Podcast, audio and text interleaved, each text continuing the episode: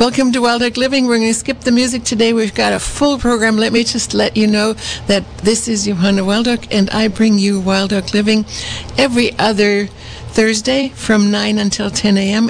It's all about living sustainably and building community in Mendocino County and beyond. And today I am so honored to welcome three uh, wonderful guests who are going to be talking about a fascinating topic. We are going to be talking, let me just make sure that we can all hear each other. We're going to be talking about beavers and about people who believe in beavers in, uh, in as, as, as a solution to many different environmental challenges, as we're going to hear about in a moment.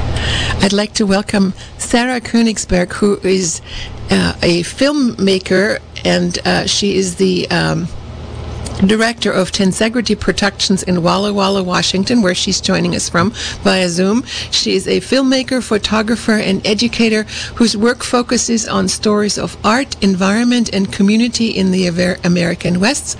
Her films and teachings cross disciplines, illuminating the power of storytelling as a medium through which to explore complex science and policy issues.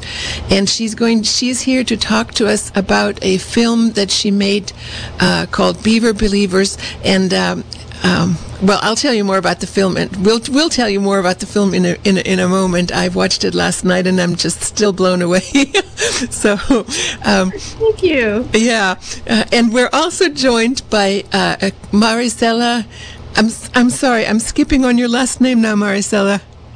De Santa Anna. De Santa Anna, of course. Why didn't I remember that? I'm so sorry. i have I've only emailed you several your name several times, and Christopher Barto.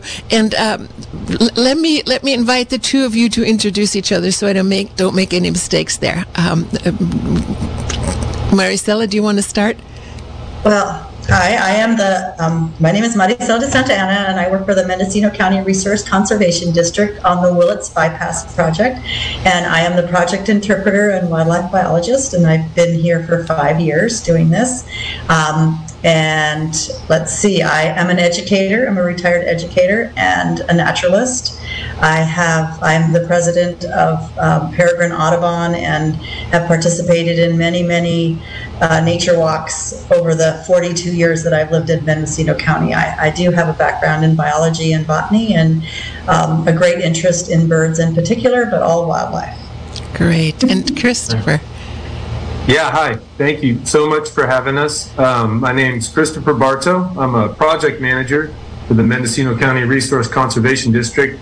Um, and I am dedicated to the Willits Bypass Mitigation Project. Um, I'm going into eight years in the position here in the Valley.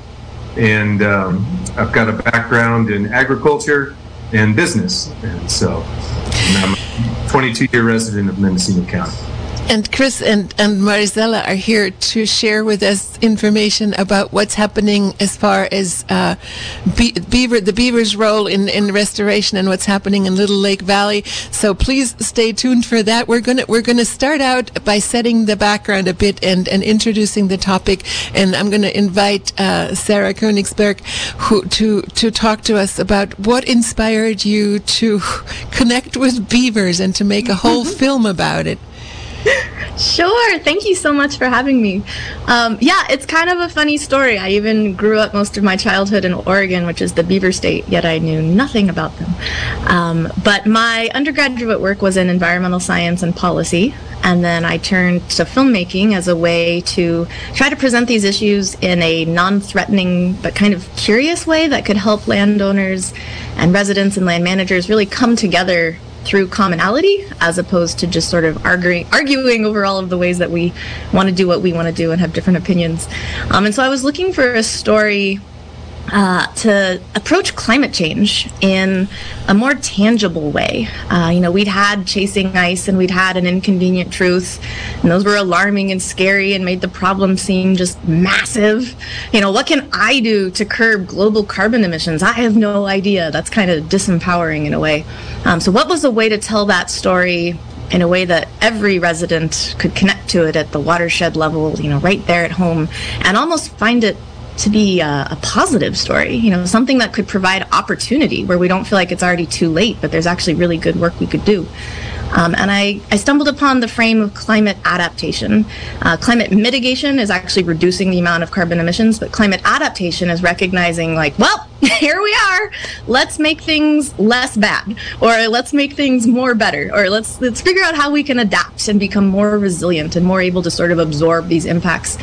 And through that framework, uh, I stumbled upon a half dozen folks across the West who suddenly were all working on beavers, and it just struck me as the most random thing but then the more I started learning about what they were working on from all these different lenses, there was a botanist, there was a hydrologist, there was a biologist, there was a geologist. All these frames of science were all coming around together to focus on the recognition that beaver were the dominant landscape and watershed engineer for millennia until European trappers and European settlers essentially wiped them out. And so by the time uh, those European colonizers were working their way west, the beaver were already gone. So we never had that sort of cultural knowledge of what rivers and creeks and streams are supposed to look like. They were already impoverished landscapes. So it's never occurred to most folks uh, that something's missing. And so when we start to realize what's missing, then we have the opportunity to put it back. And so that's what all these folks were realizing. And that's really what the film tells the story of is what happens when we either let the beaver come back on their own or we do some restoration work ourselves, low tech process based restoration to sort of help kickstart making it a little bit more inhabitable for them. And then they come back on their own. Or in some circumstances, maybe we even remove beavers from an urban location and put them back into the, the wilds up into the headwaters where they ought be. Any number of these combinations of ways. What happens when we re-beaver the watersheds of the West. And it's just a, a lovely story. I don't think it's possible to watch the film or watch a beaver without getting a little smile on your face. Oh so my that, goodness. That was, that was my foray into beavers. And uh, I mean, this journey started for me a decade ago, and beavers have fully taken over my life.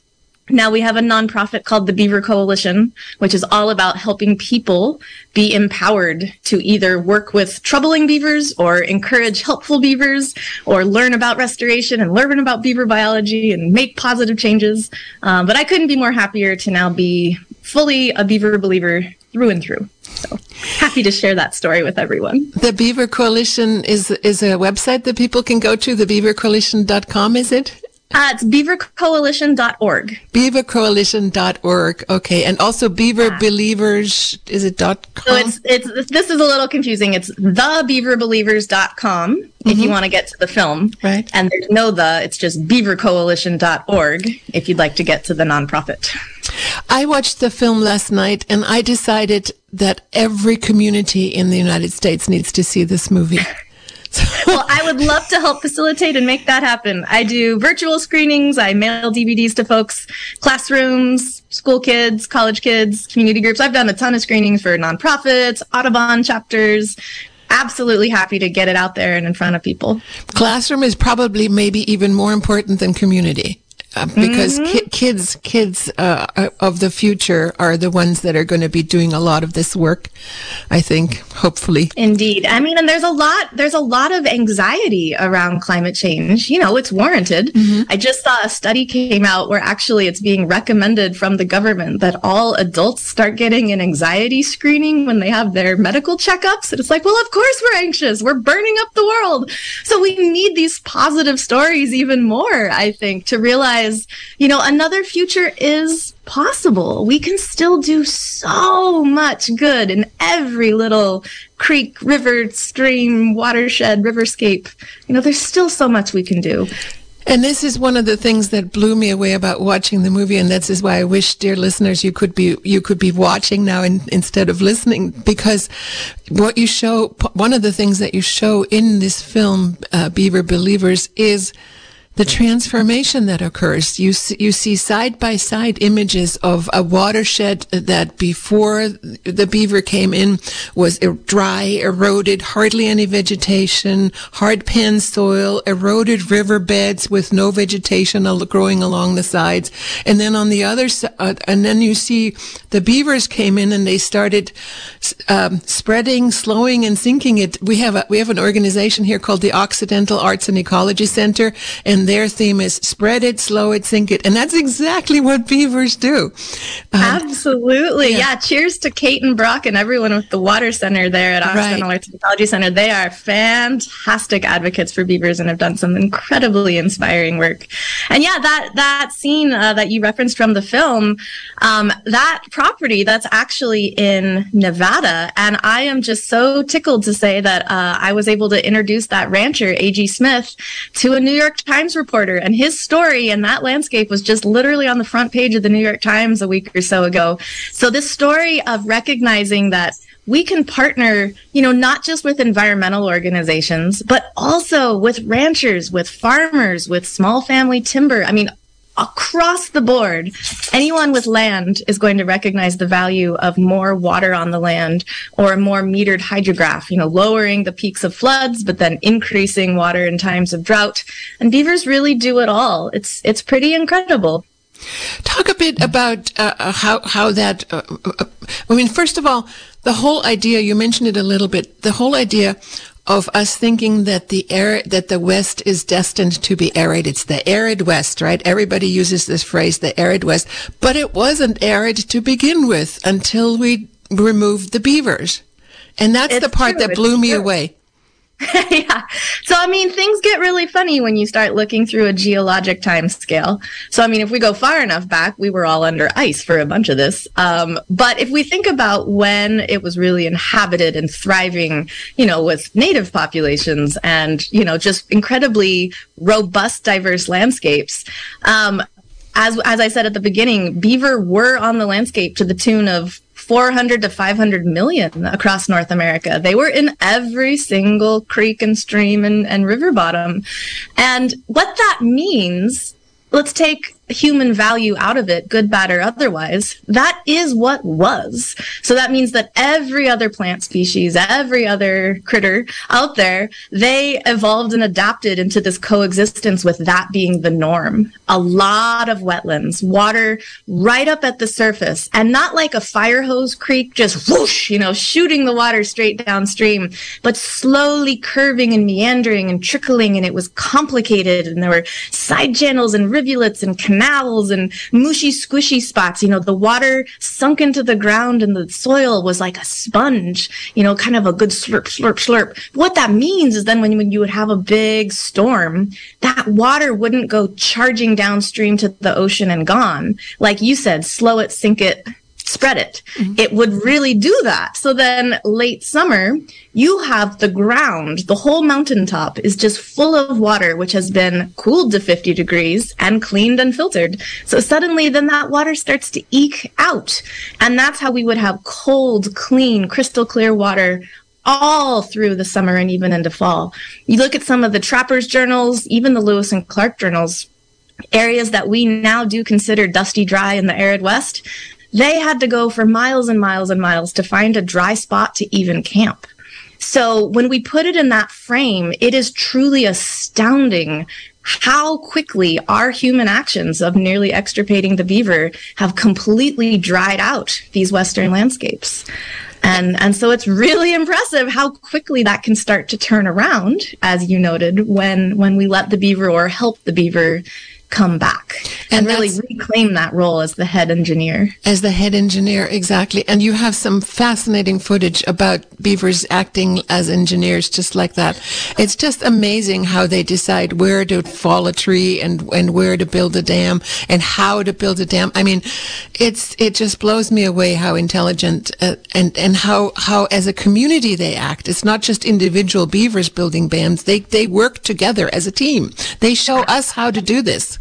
Yeah, yeah, it's fascinating. I mean, I do a lot of work right now with fluvial geomorphologists in the in the field of low tech process based restoration, where humans are sort of trying to emulate the beginnings of working like beavers to just sort of even help start the process. There are some areas where beaver were native, and maybe they're still kind of barely eking out a living on the margins, but the water flow is too strong, the stream is too straight, the water is too cut down deep into a like a trench.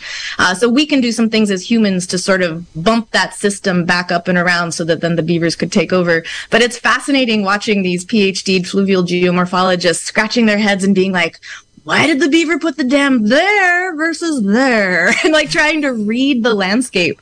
But really it all comes down to little bottlenecks or little areas where you realize like, oh yeah, that dam, there's sort of a, a, a, pinch point and they can expand on that. And then that's how that pond will grow that way. And they need that three feet of water depth to evade predators. They're very clumsy on land. We kind of joke around that they're like 50 pound waddling chicken nuggets just waiting to be snapped up by whatever predator might walk by. So they need that water depth of the pond for safety. It allows them to have an underwater entrance to their lodge lodge whether it's a freestanding lodge or a bank den, either way.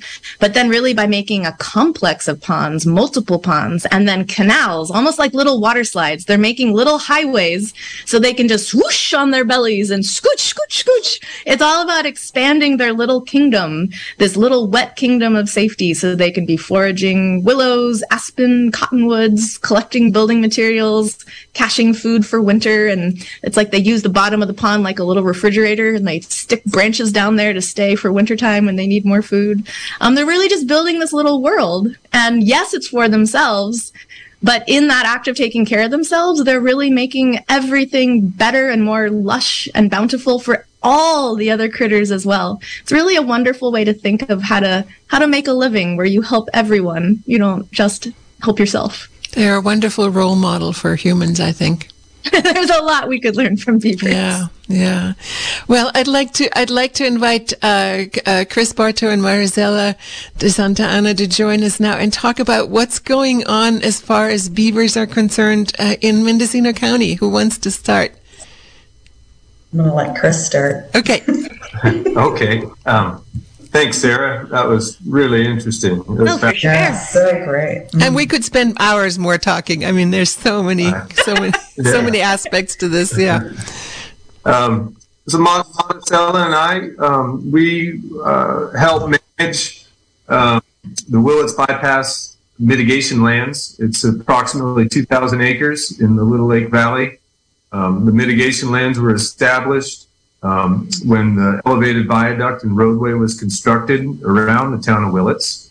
Um, and we have a significant mitigation and monitoring plan associated with, with the project. Um, but, most of that plan is around uh, creating, rehabilitating, enhancing, and preserving wetlands, um, as well as you know native systems within the valley. Um, you know, much as Sarah mentioned in her, wonderful talk there, that Willits Valley is no different than many other valleys um, across the United States. The, what our valley looks like is is a result of over 100 years of Anglo-European development for agriculture. Right? We we came in much as the rest of the country did. Um, and worked to drain the valley so we could do things like row crops and graze livestock and and uh, have hay fields and whatnot. Um, and and part of that was clearing the the stream channels, opening them up for to um, facilitate drainage. Back turn of the century, Little Lake Valley was just that. It was a lake. On the north end of the valley, on Outlet Creek, there was a, a large rock shelf that was removed to facilitate that drainage. Um, and then and then subsequently channelization, which actually a lot of that channelization, you know, we we we always blame it on agriculture, but that was the the that was the prevailing wisdom at the time. The Soil Conservation Service, the Army Corps of Engineers, all of these federal and state agencies um, assisted in that type of drainage. Right, this was not just private landowners working to reshape the landscape. This was a general movement nationally to try and facilitate agriculture and build the agricultural industry. So. Um, but the mitigation project is looking to restore some of the function that we've lost over the years. Um, and it's been really exciting in the last four or five years. We've had a reintroduction and um, and really a, an incredible success story with beavers, primarily in Outlet Creek. So we have multiple stream channels that run across the mitigation lands. Um, Outlet Creek is the main stream channel that runs into the Eel River watershed. Um, and it is a migratory channel for steelhead, for Chinook, and coho salmon. Um, and then anybody from Mendocino County knows that with our unpredictable and unstable weather patterns, um, particularly if you look at last winter, uh, the the drought and long long duration without rain. Um, I recorded our last rainfall last year on January 7th, and we didn't see more rain March 15th, which is very uncommon for this area. And, and one of the consequences of that is, you know, our watersheds suffer for that. Um, Outlet when we started on the project, was Chris, Christian, we might want to turn the video off because your sound audio is sounding a bit choppy. Okay. Mm-hmm. Yeah. I'm sorry. Okay, How's no that? problem. That's great. Okay. Mm-hmm. Um, so Outlet Creek at the beginning of the project, when we first came on, um, it's essentially a dry channel in the summer months. We could walk it from end to end. We had very little, if any, perennial water in that watershed, in that stream channel. Um, and really, last four or five years since the introduction of beavers and the work beavers have done, um, we now have uh, perennial water in those watersheds. Um, just after the last three inches of rain, Outlet Creek started running again in the Willits Valley. Um, and and it's been incredibly exciting to watch them work. Um, we do a lot of uh, monitoring. We use game cameras um, to try and get footage of beavers day and night, um, and uh, we post a lot of that. Anybody can come visit our website, which is www.mcrcd.org.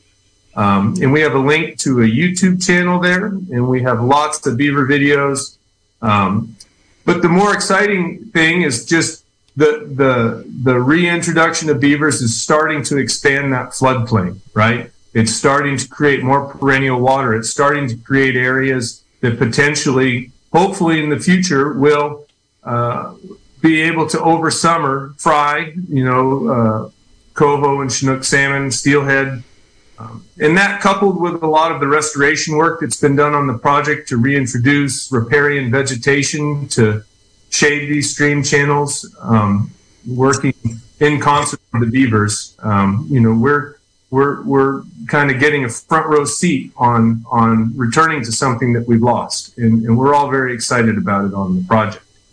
Um, is a lot of the the wildlife effects, and maybe it would be be wonderful to have her talk a little bit about what some of her observations have been been as well. Okay, uh, can I ask uh, when either one of you is speaking, the other one needs to go on mute so we don't have any crosstalk because I'm I'm hearing a little bit of that. So, Marcella, do you want to share with us?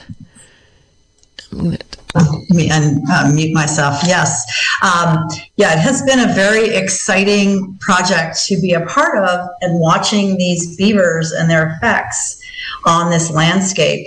Um, I think for me, one of the things that really stands out um, is how the diversity of wildlife that uses those areas that are now wet through the driest of times. I mean, last year was such a dry summer. It was really just incredible to see that the only place that there was any water was where the beavers were working. And those areas were full of not only many species of wetland birds like um, great egrets and uh, herons, different herons, American bittern, which is not a usual bird out here, um, willow flycatchers, which are um, an, an, endangered species, um, but also the crustaceans, the the mammals that use those areas. I mean, the humans who needed those areas just to you know to get a relief from the dryness. Um, it it feels like they are amazing engineers of that, and you know, listening to Sarah's talk, which was just great. And realizing how they are so careful in where they are doing building those dams so that they will have success through these dry summers. Um, also things like the way that they cut trees and the trees that they cut generally regenerate so well. You know with the cottonwoods that we have here and we have to we have to watch the shade on the creek because we are we are we do have salmonids that come through and we want to uh, keep the shade on the water and seeing that one we can we can um, cage the trees that we don't want them to cut down, but the ones that they have are sprouting and are healthy and beautiful. And so they manage that too because they want to keep their food um, in check. They want to make sure that they're going to have food in the future. Um, so it has been a really a um, learning curve for me about beavers, and it is really hard not to fall in love with them because they are just such great um, uh, additions. They, they are keystone species to a wetland, and we are really glad that they are here and that they, you know, they came here on their own. We didn't bring them here. That actually um, was my next question. Did they come here on their own, or did you did you introduce them? Yes, no, they were not introduced here, and there is no historical written. Uh, um, history of them being here, but we know they had to be here, and they were here all over California. Um, but they have been in the Eel River, and Outlet Creek goes to the Eel River, so they had that option to come into this area. Um, with the mitigation lands being protected, um, some you know somewhat protected. We do have private lands around. I think that they are finding a place where they can be and not be disturbed. So that has been my experience with them. And the more I read about them, the more I learn about them. I'm just totally fascinated. They are really super creatures. Um, if, you know, for people for you know to watch that movie that Sarah produced, it's a great movie. But there's also other movies like a National Geographic. Um, uh, Leave It to Beavers that has a lot of information in it also. And um, yeah, they're just fascinating creatures. Um, Sarah, you raised your hand. Uh, I just thought I'd offer one one thing off of what Maricela's point was about, you know, the beaver coming in on their own.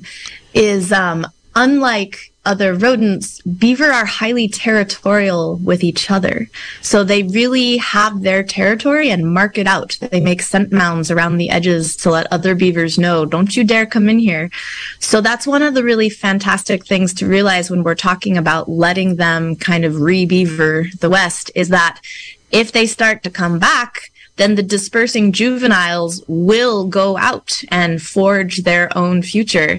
And so when there are then, you know, this new area from the area they've protected or they're going upstream or they're expanding, you know, every year the two year olds get kicked out of the family house and off they go. Um, so you don't have to worry about beaver overtaking an area or overpopulating it. They really do self regulate. And as they nibble their food sources down, they really will then sort of back off and go another place. And so they sort of almost are like metering their own garden, if you will. Um, so that they never take too much. Um, so I think that's just another really cool point uh, to let folks know because it, it can be a shocking change to see beavers suddenly come back into an area because the change can happen very fast. You know, we may have been used to a very simple, curvy little creek and suddenly trees are coming down and a pond is filling in and it's like whoa what's going on but just knowing like oh as long as i know it's okay it's just different i can take a step back and, and just sort of let it play out maricela you raised your hand Go ahead and. Yes, thank you. Yeah, I just wanted to also say one of the things that we learned from Brock and Kate uh, when they came to visit the mitigation land is that they don't just eat trees. You know, they also eat cattail roots and grass roots. And I have we have film of them eating grass, just going out and grazing in the field. So you know, they they have a varied diet. It's not just all about trees, though it is their major source of of food. They they can survive on a lot of things. So I thought that was really interesting. Sarah, you've you've worked with a lot of different projects that that uh, where beavers have been introduced or where beavers came in on their own and then were you know were given an environment where they were able to stay. Um, what are some of the challenges that that that um, you've you've seen that that you know, that landowners and ranches and things have dealt with? And what would you tell, you know, a person who runs a ranch uh, to encourage them to maybe uh, make an area that's suitable for beavers to come in or maybe even introduce beavers? Sure. I think first and foremost, the the area where conflict can arise is that we like to live in the same place the beavers like to live. We like to live right on the valley bottom, right by the creek, but so do they. So when we have sort of built our human infrastructure right up on the creek, I mean, right on the floodplain. But if you think about it, why is it called a floodplain? It's meant to flood. Um, so right off the bat there, there's some potential for conflict. And so I think it's really important not to minimize that because I mean, a flooded basement or a blocked culvert, that is a very real and very valid problem. And beavers can be a pain in the neck. They are as busy and industrious as they are made out to be. If you unplug or rip out part of a dam, it'll be back the next morning.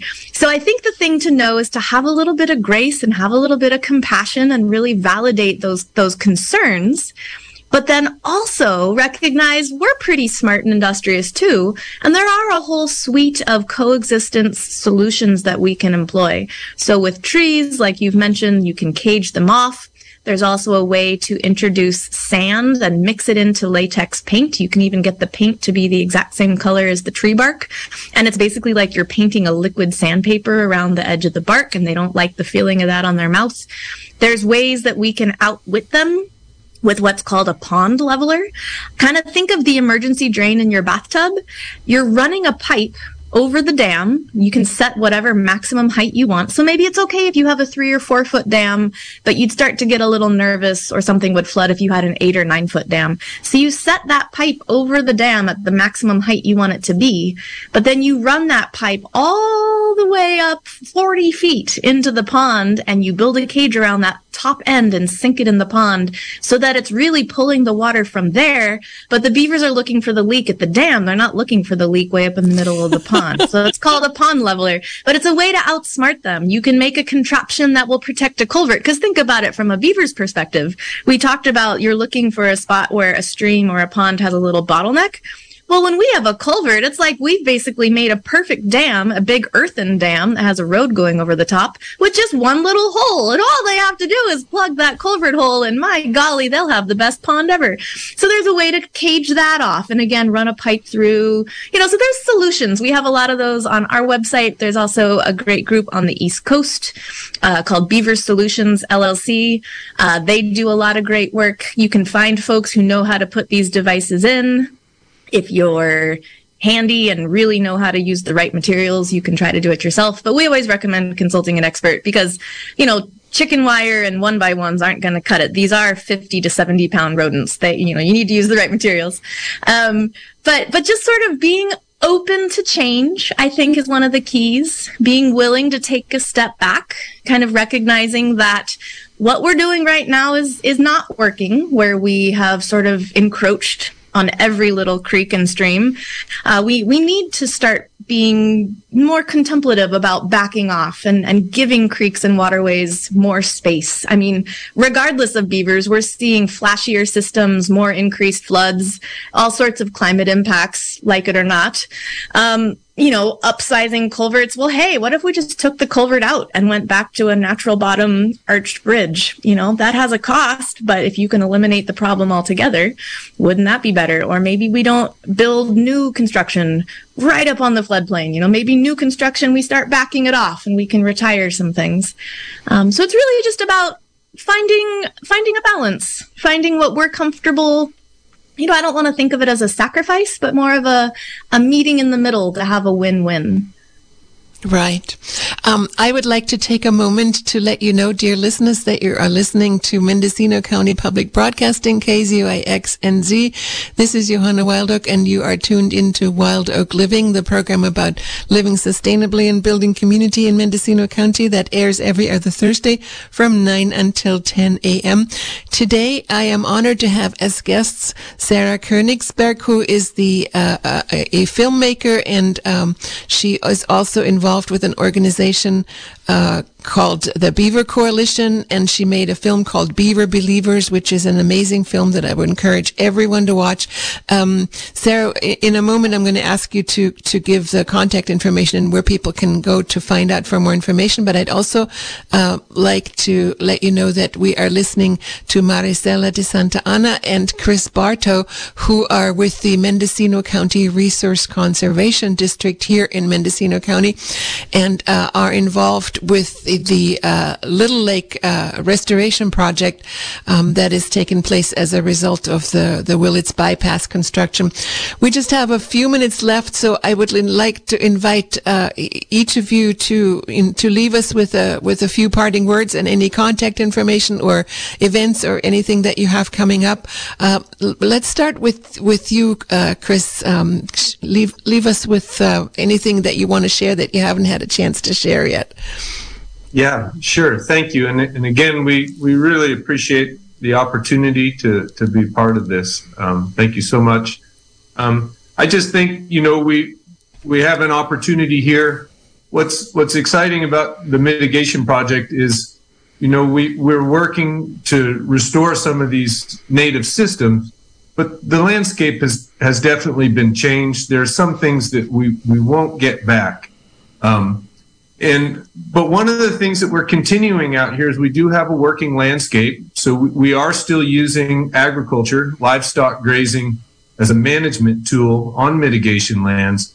And so we have this opportunity to try and understand a way for these things to coexist, um, where where we can restore our riparian habitats, um, where we can encourage and embrace things like beavers and other wildlife. Um, I know we're talking about beavers, but we've had other. We have to look at the systems in a holistic way, right? Um, and so we've also had the return of tule elk into the valley. We're seeing more and more bears in the valley, black bears in the summertime. Um, obviously, we get this enormous influx of migratory waterfowl and raptors every year. Um, and I think what's exciting for us is that we can firsthand, we're getting a front row seat in, in the amazing transformation and contribution that beavers play um, in that holistic view of, of a watershed. You know, we're, we're just one small blip on the map here, but we have an amazing, amazing um, diversity of wildlife and native species here in the Willits Valley. Um, and, and we have this incredibly important species, coho salmon. We are at kind of the southern reaches of viable coho habitat.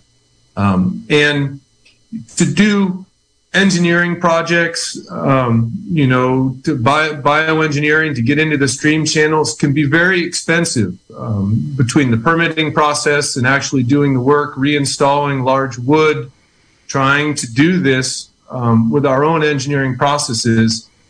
Beavers do this 24 hours a day. They don't need a 1600 permit from CDFW. Um, and they do a great job. They do a better job than we could. Um, and so it's it's wonderful. Um, if, if, you have um, uh, uncertainty about the value or or or what you feel the importance of these beavers on a landscape are, I would encourage people to visit our website, uh, www.mcrcd.org. I would also encourage them, Maricela, and I can let her talk about this a bit. We run monthly outreach and education tours on mitigation lands. And some of those tours focus on looking at beaver habitat, looking at some of the work that we've done to coexist with beavers, like tree caging, um, and, uh, and and and get out there and really see it for yourself, um, and, and, see what good they're doing and and the positive impacts they're having. With everybody having so much worry over water, I think we need to embrace any aspect that's going to uh, improve those watersheds and improve those systems. And and they've been been wonderful wonderful allies in that. And um, and we're so fortunate that they're here. So.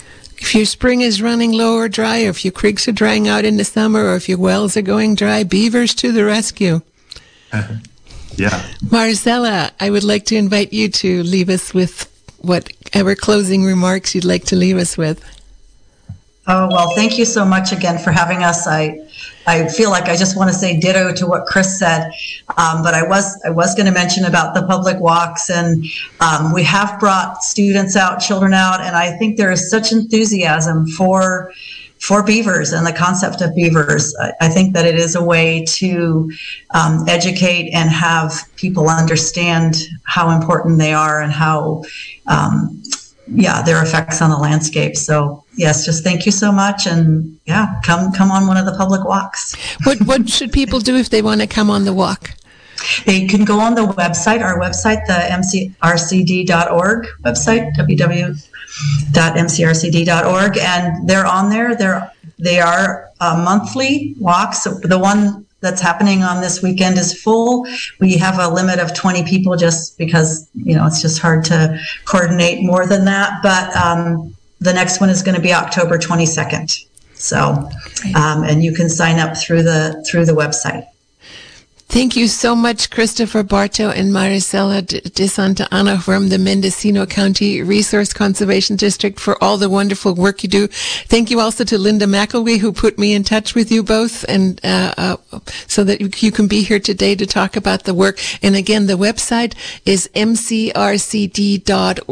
And just in case you are not on the web, the phone number is 462- 3664, is that correct? 462 3664 yes. is the phone number mm-hmm. in the 707 area code. Thank you both so much for being on this morning on Wild Oak Living. And Sarah Koenigsberg, uh, filmmaker of Beaver Believers and with the Beaver Coalition, what would you like to leave us with today? Well, thank you so much for having me on, and Maricela and Chris. It was wonderful to meet you.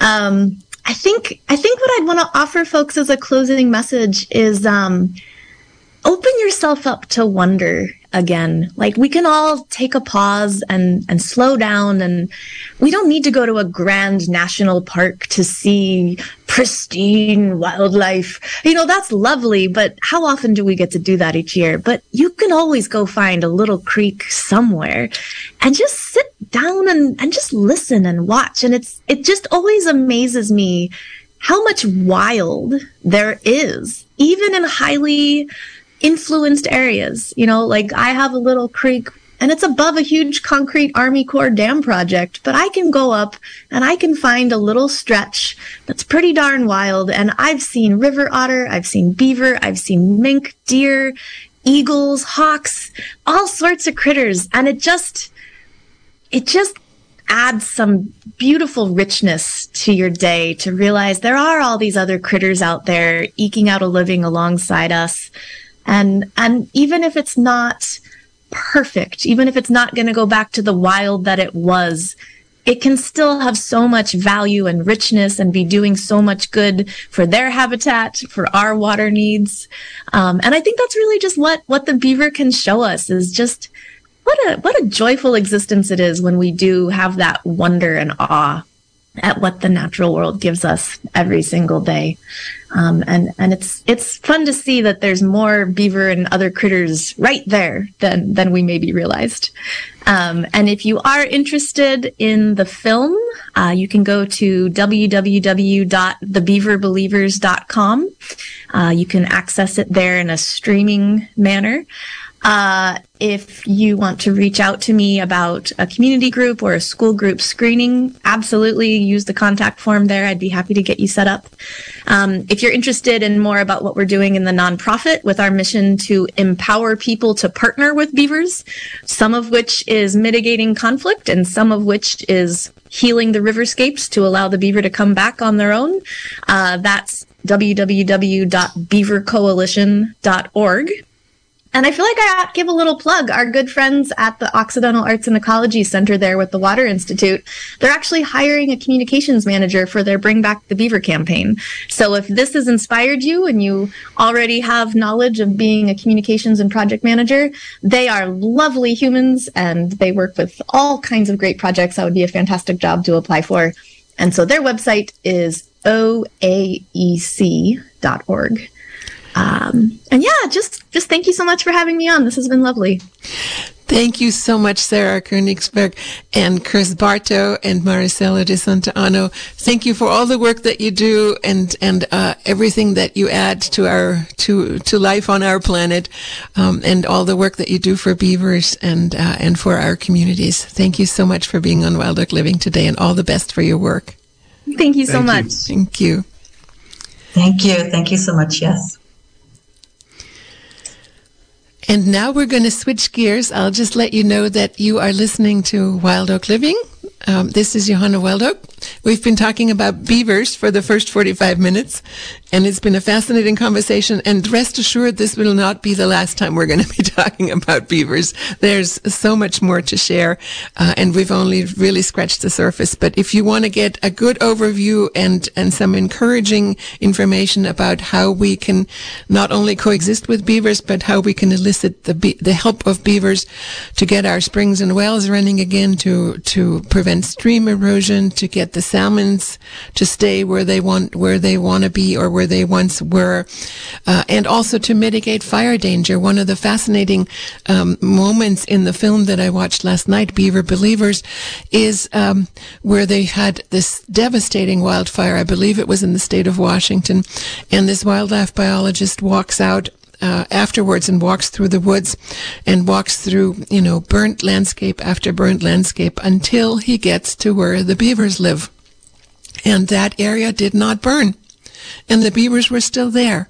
And that to me was the aha moment in, in this experience. You know, they know how to do this. They know how to protect us from wildfires if we just allow them to do their job, to be here and to allow them to do their job.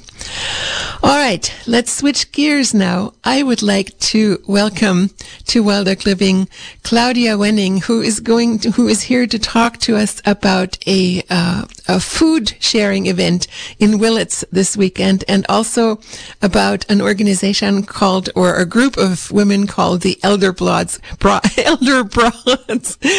Thank you for joining us, Claudia Wenning. Welcome to Wild Oak Living. Hi, Johanna. Thank you for having me. So, all right. Um, the Elder Broads, we are a group of obviously older women, and we came together more than a year ago because we felt it's time to step up and do something for the community. And uh, one of our members came up with the motto, which is weaving and mending community. So this is the big C word. We are all about supporting community because, as we all know, it's been rather difficult in the last couple of years. Yes. What we have offered, starting with an event last year and throughout all the summer, is community oriented, either free or very affordable events that are happening outdoors. And we had a beautiful uh, run, if you will, of various garden tours this summer. And for Sunday, we're planning a harvest sharing event.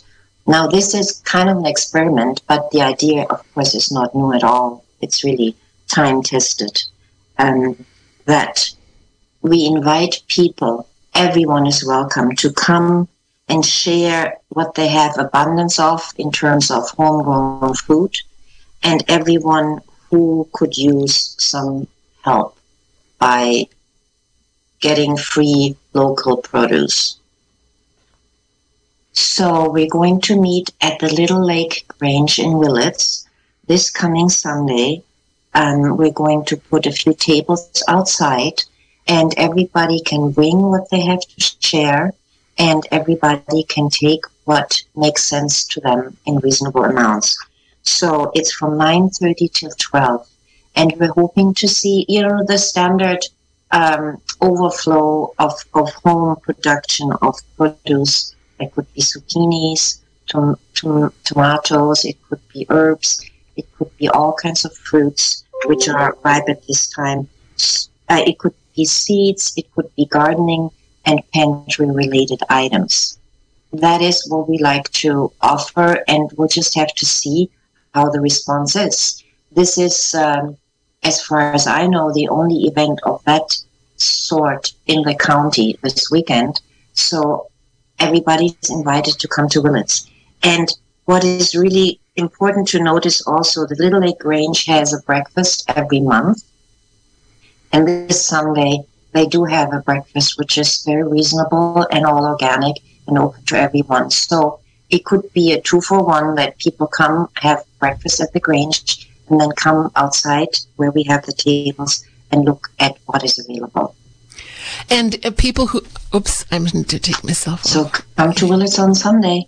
And um, and uh, people who would who would like to contribute and who would like to share uh, pr- produce uh, or other uh, garden yes. garden items or maybe even orchard items and fruit yes. and things like that, uh, yes. would they just simply come or do they have to let you know in advance or how does that work? They don't. They just come. Now, if for some reason it's difficult for you to come on Sunday, um, I can give out a phone number to contact us. There, there's a possibility that it could be dropped off late Saturday night if need be. Um, and you don't even have to stay there with your produce. You can also come Sunday and just drop it off and go on with your day. And whatever is not distributed by noon, we'll sort it all out. And we have three local food distribution services where, which everything that is uh, extra will go to. So I would say it's, it's not time consuming. You can come and drop it off. Or if you have uh, something that you would like to leave with us earlier, then you can call the number which is on the poster. Everywhere it is in the Willits paper. I'm going to give out the phone number in a minute, and it's also on Facebook as an event. And we actually have a presence on that social media outlet, Facebook, as a Facebook page it's called Community Immunity and Wellness. And you can there see what we have done so far, and you certainly will be uh, able to find out what we're going to do in the future because this is something we are committed to. We want to continue, and we have some ideas for next year what we want to do just to make um, points of connection available for the community at large that are not complicated and most of them are still happening outdoors and will will continue with focus on outdoors events as long as possible. Claudia, can you repeat that the Facebook page again that you have for people yes. who would like to find out more information? Yes, it's Community in Unity and Wellness. Community in Unity and Wellness. No, no, Community in Unity and wellness. Oh, community immunity as an immune yes. system. Community yes. immunity. Yes.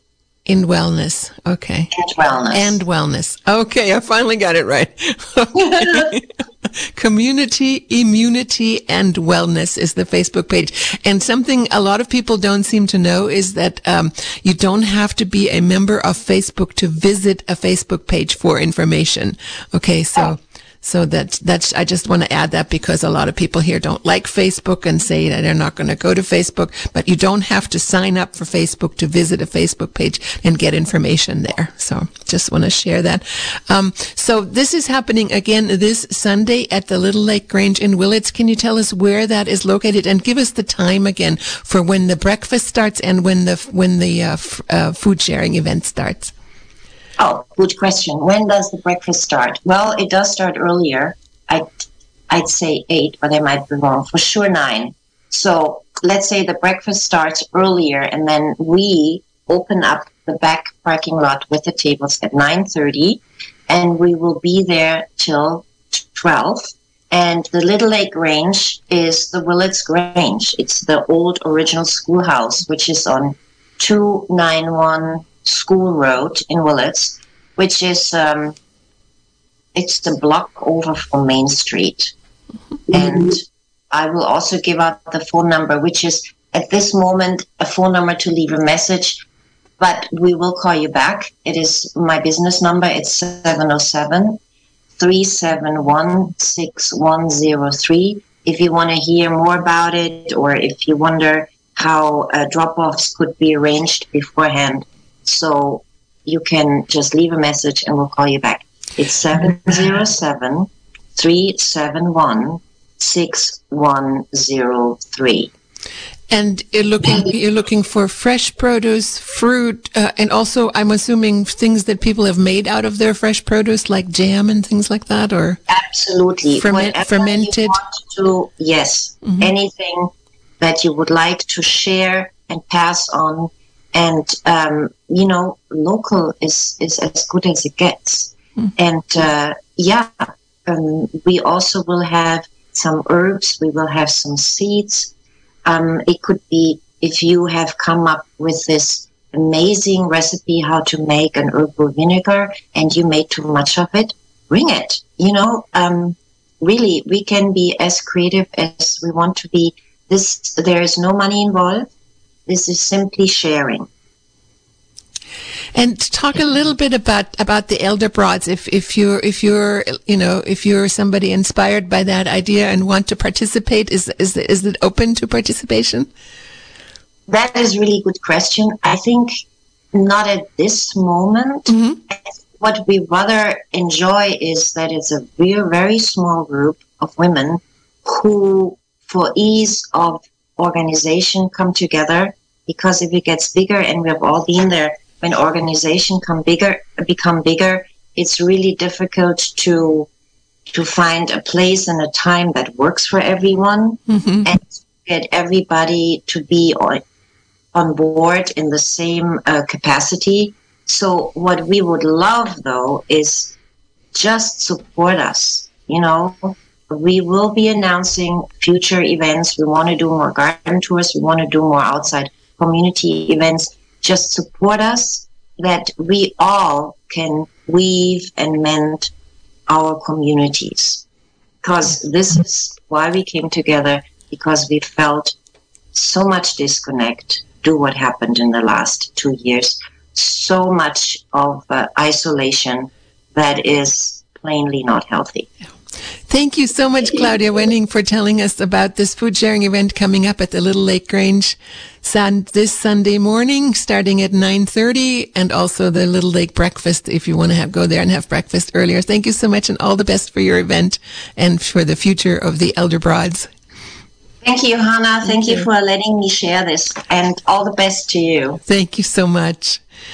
This has been Wild Oak Living. This is Johanna Wild Oak, and um, I'm I will be back two weeks from today at nine o'clock a.m. I'm going to have two topics two weeks from today. I'm going to be talking with uh, some members of the Community Foundation of Mendocino County about some of the uh, grant possibilities that are coming up, uh, applications for grants for the community to participate in, and I'm also going to be do- talking to Charlie Seltzer and Susan Era about a uh, living with chronic pain workshop that they have coming up starting in October. So those are the two topics for the for Wild Oak Living two weeks from today on October 6th, I believe it is at 9 a.m. This has been a production of Mendocino County Public Broadcasting, KZYX Philo 90.7 FM, KZYZ Willits and Ukiah 91.5 FM, and Fort Bragg at 88.1 FM. You can find more content like this on our website at kzyx.org and consider donating by clicking the red donate button in the upper right corner. Thank you for listening.